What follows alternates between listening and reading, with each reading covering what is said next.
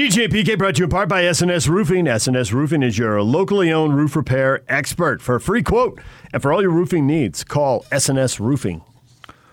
Time to welcome back Mark Madsen, UVU men's basketball coach, former Laker. He joins us now to talk a little NBA playoffs. Mark, good morning. Good morning. How you guys doing? Good.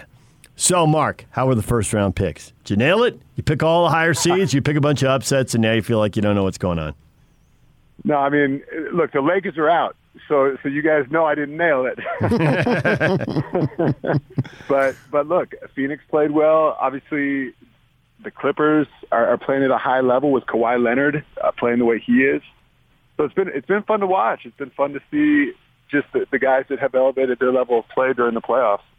Speaking of that elevated level of play, you've been there. How much does the intensity and everything ratchet up between the first and second rounds? Because that's where we're at now. It, it definitely ratchets up. Number one, from the regular season to the first round, and then onto the second, onto the conference finals. It just gets more and more intense every time. The stakes are higher. There's more pressure. There's just more pressure, and that's that's kind of where you see how how players and, and teams deal with the pressure. I've been incredibly impressed with the Jazz, with the Utah Jazz, and, and how well they've played, how well they've looked. Um, look, there was a scare early on with Memphis. Ja Morant, you know, played had a, had a great showing throughout the series. Uh, that that early loss that the Jazz had, but you got to give a lot of credit to the Utah Jazz for the way they bounced back and and, and played so well against Memphis. I'm always intrigued by what you say about pressure. And not just you. I mean, lots of people say about pressure. You know, and suddenly someone who sits there and shoots 100 free throws and makes a really high percentage, now it's the exact same thing, but now there's pressure. So, man, the arm is wavering and they shoot at 13 and a half feet or they shoot at about 17 feet and slam it off the backboard. And he, these crazy things happen. But there are other people who look at pressure as opportunity and they get excited and it's like, it's the best. Of course, there's pressure because that's there's, there's an opportunity to do something great. and you can walk into a locker room and probably go, that guy's nervous. That guy's nervous. That guy's fired up and excited. That guy's nervous. That guy's excited. and like, how? why is that? And can you talk people who are nervous into letting that go and being excited? It's not about hey, you're going to fail. Hey, you're about to succeed in a big way. That's awesome. this the sports psychology Uh, of basketball or of any sport is fascinating to me because I honestly believe that most players get have some level of nervousness before every game. I, I remember the first time I started in the playoffs. We I was, I was playing for the Lakers, and I Phil Jackson had me starting against the Timberwolves, and I was guarding Kevin Garnett. I was nervous. I was nervous before the game. I think Shaquille could sense that, and, and he, he literally came up to me and he said, "Hey, don't try to do too much out there. Don't try to do too little." And, and you know, just having having a teammate say that to me, it, it helped me. You know, because the tendency when you play with a superstar is, especially when the pressure is high, is they're gonna they're gonna do it. Just give them space. They're gonna do it. But then if you're Shaq or Kobe, they, they hated that because then double teams could come, you know, sit in the paint, clog the lane, double team Shaq on the post, and, and they needed all the other players to step up. Um, and so, you know, you look at Mike Conley played pretty well in the playoffs. I thought. Uh, Rudy Gobert just is a dominant defensive force. It's been fun to watch those guys.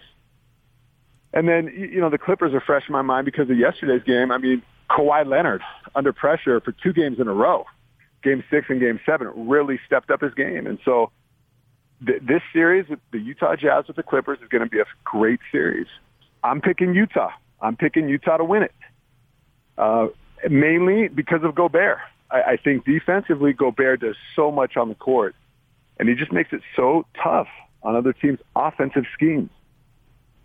Okay, so Mark B, you're you're a coach now, and you're going. Uh, you basically articulated what you thought of the Jazz from the defensive perspective with Gobert, and it's hard to argue all that. But now you're you're you Ty Lue, and I'm wondering what you think they do as far as who they're playing because they bounced around a little bit in the playoffs at the guard line. I mean, they had Beverley start, then they didn't play him, and they put Jackson in there. So I assume Jackson is going to be the guy to, to get the majority of the minutes. But then their front line, you know, they got the Zubac.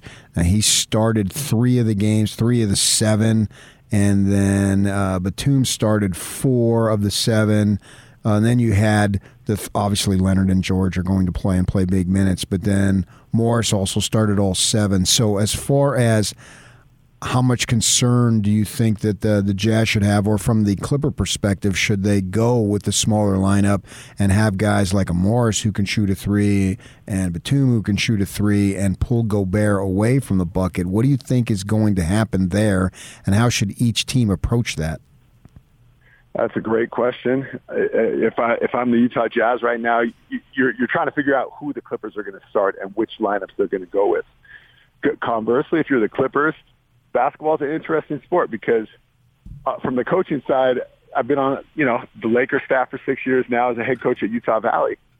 A lot of times you go with what's been working. you, you you see what's been working and you say to yourself, "Hey, we're not deviating from that unless we have to, in which case we will adjust." If I'm the Clippers, a couple things. Kawhi Leonard has an unbelievable mid-range pull up, and so if you do go big with the Zubac, you, you, you're trying to free up Kawhi a little bit for that mid-range pull-up because that's one of his best shots. But going small and, stre- and, and really stretching the floor out worked incredibly well against Dallas. And so that's probably the direction I think the Clippers are going to go. Try to pull Rudy away from the basket. So one thing about coaching, and uh, you know, you kind of touch on it there. You know, you go with what is working, but you'll always hear coaches and you'll hear veterans say, hey, it's early in a series. Because to a certain degree, these questions aren't any more answerable for them than they are for us. And so there's a little bit of, hey, let's throw some stuff against the wall. Try this in this quarter, try that in this quarter, try this against their starters, try this against their bench and just figure out what is working. And I mean, that sounds super simple, but when I start watching games one, two, sometimes even three of a playoff series, I think that's what I'm seeing.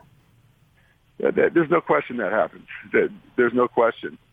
The decision that Ty Lue made to not play Beverley as much, that's a gutsy decision because Patrick Beverley, he can flat out play the game. He's a great defender. He's scrappy. He, he, he makes a difference you know, you look at the Utah Jazz, you look at the, the, the three-point shooting that they have. I mean, the Jazz have done an unbelievable job of constructing that roster uh, to, to have plenty of shooting. And then also the, co- the coaching staff has done a great job of putting the Jazz players in positions that, that allow them to, to be the most successful. You look at a guy like uh, Niang. I mean, Niang was bouncing around early in his career in, in the NBA. He uh, he might have played overseas a year or two. He, he was bouncing around. He never really stuck, and now he he put together a good, a very strong season for the Jazz. He helped the Jazz a lot. Um, Royce O'Neale, kind of a under the radar guy coming out. I mean, give a lot of credit to that to the Jazz organization for constructing the roster the way that they have. From the coaching perspective, how comfortable would you be with what Quinn Snyder has done in terms of somebody like a Jordan Clarkson who has a green light at any time? And if the ball's going in, great. But if it's not, it's not like Quinn pulls back the green light. Is that a hard thing to do to just basically relinquish everything to the player in that way? I think that's part of what makes Quinn Snyder great. Some NBA coaches, they, they try to hold those reins so tight they, they hold the reins too tight, and it stifles the players. I, I coached Jordan Clarkson for a couple of years in LA, and he's a guy. When he's in a flow, he's he's close to unstoppable at times on the court. Now, the, the downside is if if he's not in rhythm, you, you know, when do you go a different direction? And that's the hard thing. But but Jordan has put together a tremendous body of work here with the Utah Jazz. There's no question about it. He's he's earned the respect of. He already had the respect of everybody in the league, but it's it's elevated. It's elevated. But that's part of what makes Quinn Snyder great is his ability to read a player, his ability to then put that player in a situation where the player can be the most successful to help the team. So I'm curious what you think because the playoff is about stars. And sometimes when it's happening right in front of you, A, you don't notice. B, you don't want to say it out loud because it sounds outrageous and you sound like a total homer. And maybe you sound like an idiot to some people. But has Donovan Mitchell hit a whole nother level of stardom that can't dis- be dismissed by the bubble, can't be dismissed really by anything. He's just he's there. And what he did in game five is something he's going to do. Nobody does it every night, but he's going to do it on a semi regular basis. And people should fear him the way they fear other big time stars around the league. Can the Jazz hop on his back? Here's what I'll say. Obviously, game five was, I mean, Donovan has put together some incredible performances this season in the playoffs and, and in the regular season. Okay. After he sat game one and you know he's coming back with major pressure. The team lost game one. He didn't play. There, you know, there was questions on what transpired. That's a lot of pressure. He came back that next game in game two and went off. He completely went off. That's hard to do for a couple of reasons. N- number one, the pressure is ratcheted up, and, and number two, he hadn't played live reps in. I, I, you guys can tell me in, in weeks, so it's very difficult to you know, basketball players, we all know, sometimes to get into a rhythm, you, you have to have a few games under your belt. Look at the Lakers. Look at LeBron and AD. Those guys missed a lot of games, and, and as great as they are, they were never fully able to recapture their rhythm. Donovan came back and got into rhythm quickly, okay? Um, he's still a young star. He's still a young star. But, but I'll tell you this, we worked him out at the Lakers the year he came out in the draft. We worked him out everyone was incredibly impressed with him. The, the crazy thing is, at the time, everyone was projecting him, you know, to, to, to go later in the draft. And so when the Jazz took Donovan Mitchell, I mean, I, I was personally curious because I was hoping we would find a way to trade up to get another pick to not only take Lonzo Ball, but to take Donovan Mitchell as well. So, what did you see him? You saw him as a mid first round pick. Is that what you're saying? Well, well, the thing is, I, I think his workout was so impressive. You know, I we were just all incredibly impressed w- with him. Um, you know, some players come in out of shape. They, they don't shoot the ball well. You, you know, Donovan came in in phenomenal shape. He shot the ball incredibly well, and you know, when you're on the coaching side, you're so busy during the season that you don't really go out. You don't go out and you watch. You don't scout. You know, and so I think you, you just don't know. Was it a one-off? Did he just shoot the ball so well this one workout in LA with, you know, really no one else in the gym? You know, is, is he a guy that's a great workout guy, or can he can he have it translate over to the game? These are the things you don't know going through the draft process. And again, all those things are above my pay grade because I was on the coaching staff, not, not the management side. But I, I, I think, you know, I was happy the Lakers brought him in and worked him out, and he impressed mainly because of his shooting and his professionalism. We're joined right now by Mark Madsen, UVU men's basketball head coach. You got the Nuggets or the Suns? That's right. I'm taking them two series at a time. You see where I'm going here? I'll, I'll, go with the Nuggets. You know, only because of you know the, the Joker, Jokic. I think he's just he's a, he's a matchup nightmare. I, I think so. I'll go Nuggets, um, but I think I think it'll go at least six games. As I look at this series with the Clippers and Mavs, obviously it goes to the limit and a lot of pressure, a lot of intensity. Paul George and Kawhi Leonard each average uh, 40 plus minutes a game, so they're playing a ton. That's a lot of minutes. Do you have any concern, or maybe the Jazz can benefit if this series go long that uh, one of these or both of these guys run out of gas a little bit? That you know, 40 minutes is a lot of minutes to play. Those guys are getting beat up. They're carrying a big load. Um, obviously, they didn't get much rest between yesterday's game and I think, um, you know, obviously the start of the Jazz series. But the, the thing, the thing the Jazz have to be wary of is, and, and this happens every year. Sometimes the top teams finish their series early, like the Utah Jazz did with Memphis. And so the Jazz right now are getting rest, you know, but you know, are they falling out of rhythm? and I only say that because it happened to us at the Lakers. We we hadn't lost a playoff game at all in 2001, and and we're getting ready to play in the NBA Finals, being undefeated in the playoffs, which you know has rarely, if ever, been done. Philadelphia, with Allen Iverson, in contrast, they were going to Game Seven every single series, and so they they had two days of rest. You know, something minuscule, two or three days of rest. They fly to LA. We had been resting for two weeks. It felt like. Mm-hmm. Phil Jackson at one point had given us two days off in the playoffs I can't remember if it was during the finals or the series before. So we're rested. You know, we're feeling confident. They came in and they beat us in game one in the Staples Center. Probably because they were in the trenches fighting. They, they were in rhythm. They, they were they were just in rhythm, and we had been on rest for, for a week or 10 days.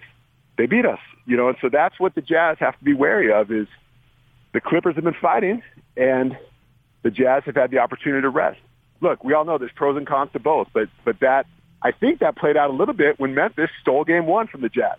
The Jazz had, had been on rest, and Memphis had the play-in game. So we've been through all of this. You've got the Jazz beating the Clippers, right? I do. And you've got the Nuggets. So you got a Jazz Nuggets Western Conference final. Yikes. Uh, who have you got coming out of the East? the, the East, you know, I, I haven't quite formulated my, my, my thought on that yet. You know, I, I don't know. The, the East is more of a toss-up. I haven't seen those guys as much yeah. this season. Living on this side of the country, that's the way it works. So, from the college perspective, Mark, this has got to be a crazy summer. We know with football that recruiting is open and guys can make on campus visits. Now, with you guys in college basketball, the transfer portal is just outrageous. Coach Krzyzewski's talking about it, and, and, as he's getting ready to retire, it's it's so I don't know if controversial is the right word, but anyway, it's out there, and I know you guys have put out a press release. You got a transfer, you may get, may or may not get more, but for you particularly. Uh, going forward here in June, what's the summer going to be like as far as as you uh, juggle all these things and uh, recruiting and your summer camps. I know you want to talk about the camps and all this stuff. As how's all, all of this going to play out for you guys at Utah Valley? Well, it's college basketball is is free agency now. It's I joke with some guys that have NBA experience, and they say the only difference between the NBA and college is that in the NBA you can actually put someone under contract and know that you're going to have them for three years. Yeah. In, in college, this is a this is a year by year free agency. It, it feels like, and you, you know, sometimes as a coach, it it presents some challenges because you want to build continuity, but I think it's good for the players. Uh, for for the most part, I think it's really good for the players because it gives the players freedom to explore what's best for them. Um, and so I'm always going to err on the side of what's good for the players. Um, now, the, the only downside for the players is this. I mean, sometimes if, if you can transfer so easily, you never go through those difficult moments with teammates, with a head coach, with, with a program because you're just out of there. Hey, I'm out of here. It's, I, I don't like X, Y, or Z. I'm out. You know, and, and, and there's, I think, some drawbacks from a personal development standpoint. Just how easy it is to go. But when it's all said and done, I'm happy the players have the freedom, and I, and I think it's good for the players. Um, you know, we do have our individual camp coming up next week, and you know, I'll just give a little plug for it. It's it's it was awesome two years ago, and all that information is on GoUVU.com, or I put a little link in my social media bios for that. So if anyone is looking for a great summer camp for kids and youth, um, please check us out. But um, but yeah, I mean, Co- Coach K retired. I, I think we all thought Coach K was going to stay, in the game. I mean, you feel like he's going to be there forever, and, and, and he's out. Um, but I think college basketball is still in a great place, uh, even with uh, all the changing landscape of it. So your camps, boys and girls, uh, ages what? Yeah, but boys and girls r- really um, kind of the third, fourth grade, all the way up to senior in high school and, and so that's kind of next week, and and that's a great chance to learn skill, to come out to have some fun. We also have a very we have an elite camp later in the month for guys that are that that's a men's only camp that's for hardcore players that, that want to be that want to get to know us more. Guys of like my ability, then what you're saying? We, we got your spot reserved.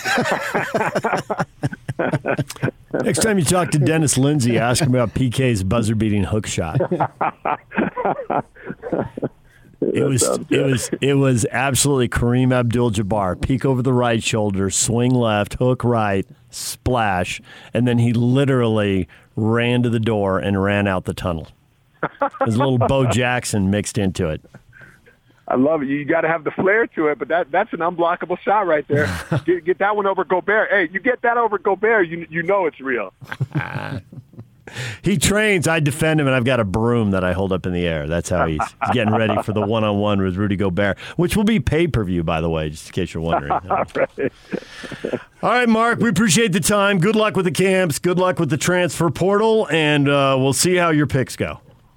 Hey, thanks for having me on, guys. Take care. Okay, Mark Madsen, the former Laker, now the UVU men's basketball head coach. What do you say? Go uvu.com. Do you want to join his uh, Yeah, check here? out check out the school website. That's how you get to. Uh, that's the best way to get to any next week for kids, and then camps. down later on in the month for uh, Yep. a higher level player. GoUVU.com. GoUVU.com. It's good to see them. Uh, be good to see them continue to get better and be a be a force in the WAC. It only adds to it.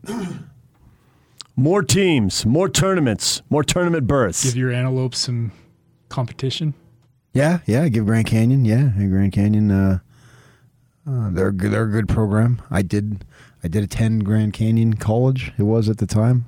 Huge, huge uh, jump that they've made over the years. That's for sure. Because it used to be uh, NAIA back in my day. They always had a good baseball program, uh, but now basketball. just because there were a few players, a few players in Arizona to scoop up. Well, and the weather. Yeah, Uh, they sent guys to the uh, big league. Tim Salmon played for the Angels Yep. when they won the World Series. yep. He went to Grand Canyon. Yeah. All right, there's Mark Madsen. We're going to talk hoops with Steve Cleveland, get his playoff picks coming up, 9 o'clock, see what he thinks about the Jazz and Clippers. We got a media member tweeting out gambling odds, and they're different than what you were telling us earlier in the show, PK. So we will we'll dive into that next. DJ and PK, what are the gamblers, people putting money on it? What are they saying about the Jazz? What are they saying about the Clippers and the Suns and the Nuggets? And we'll do that next. Stay with us.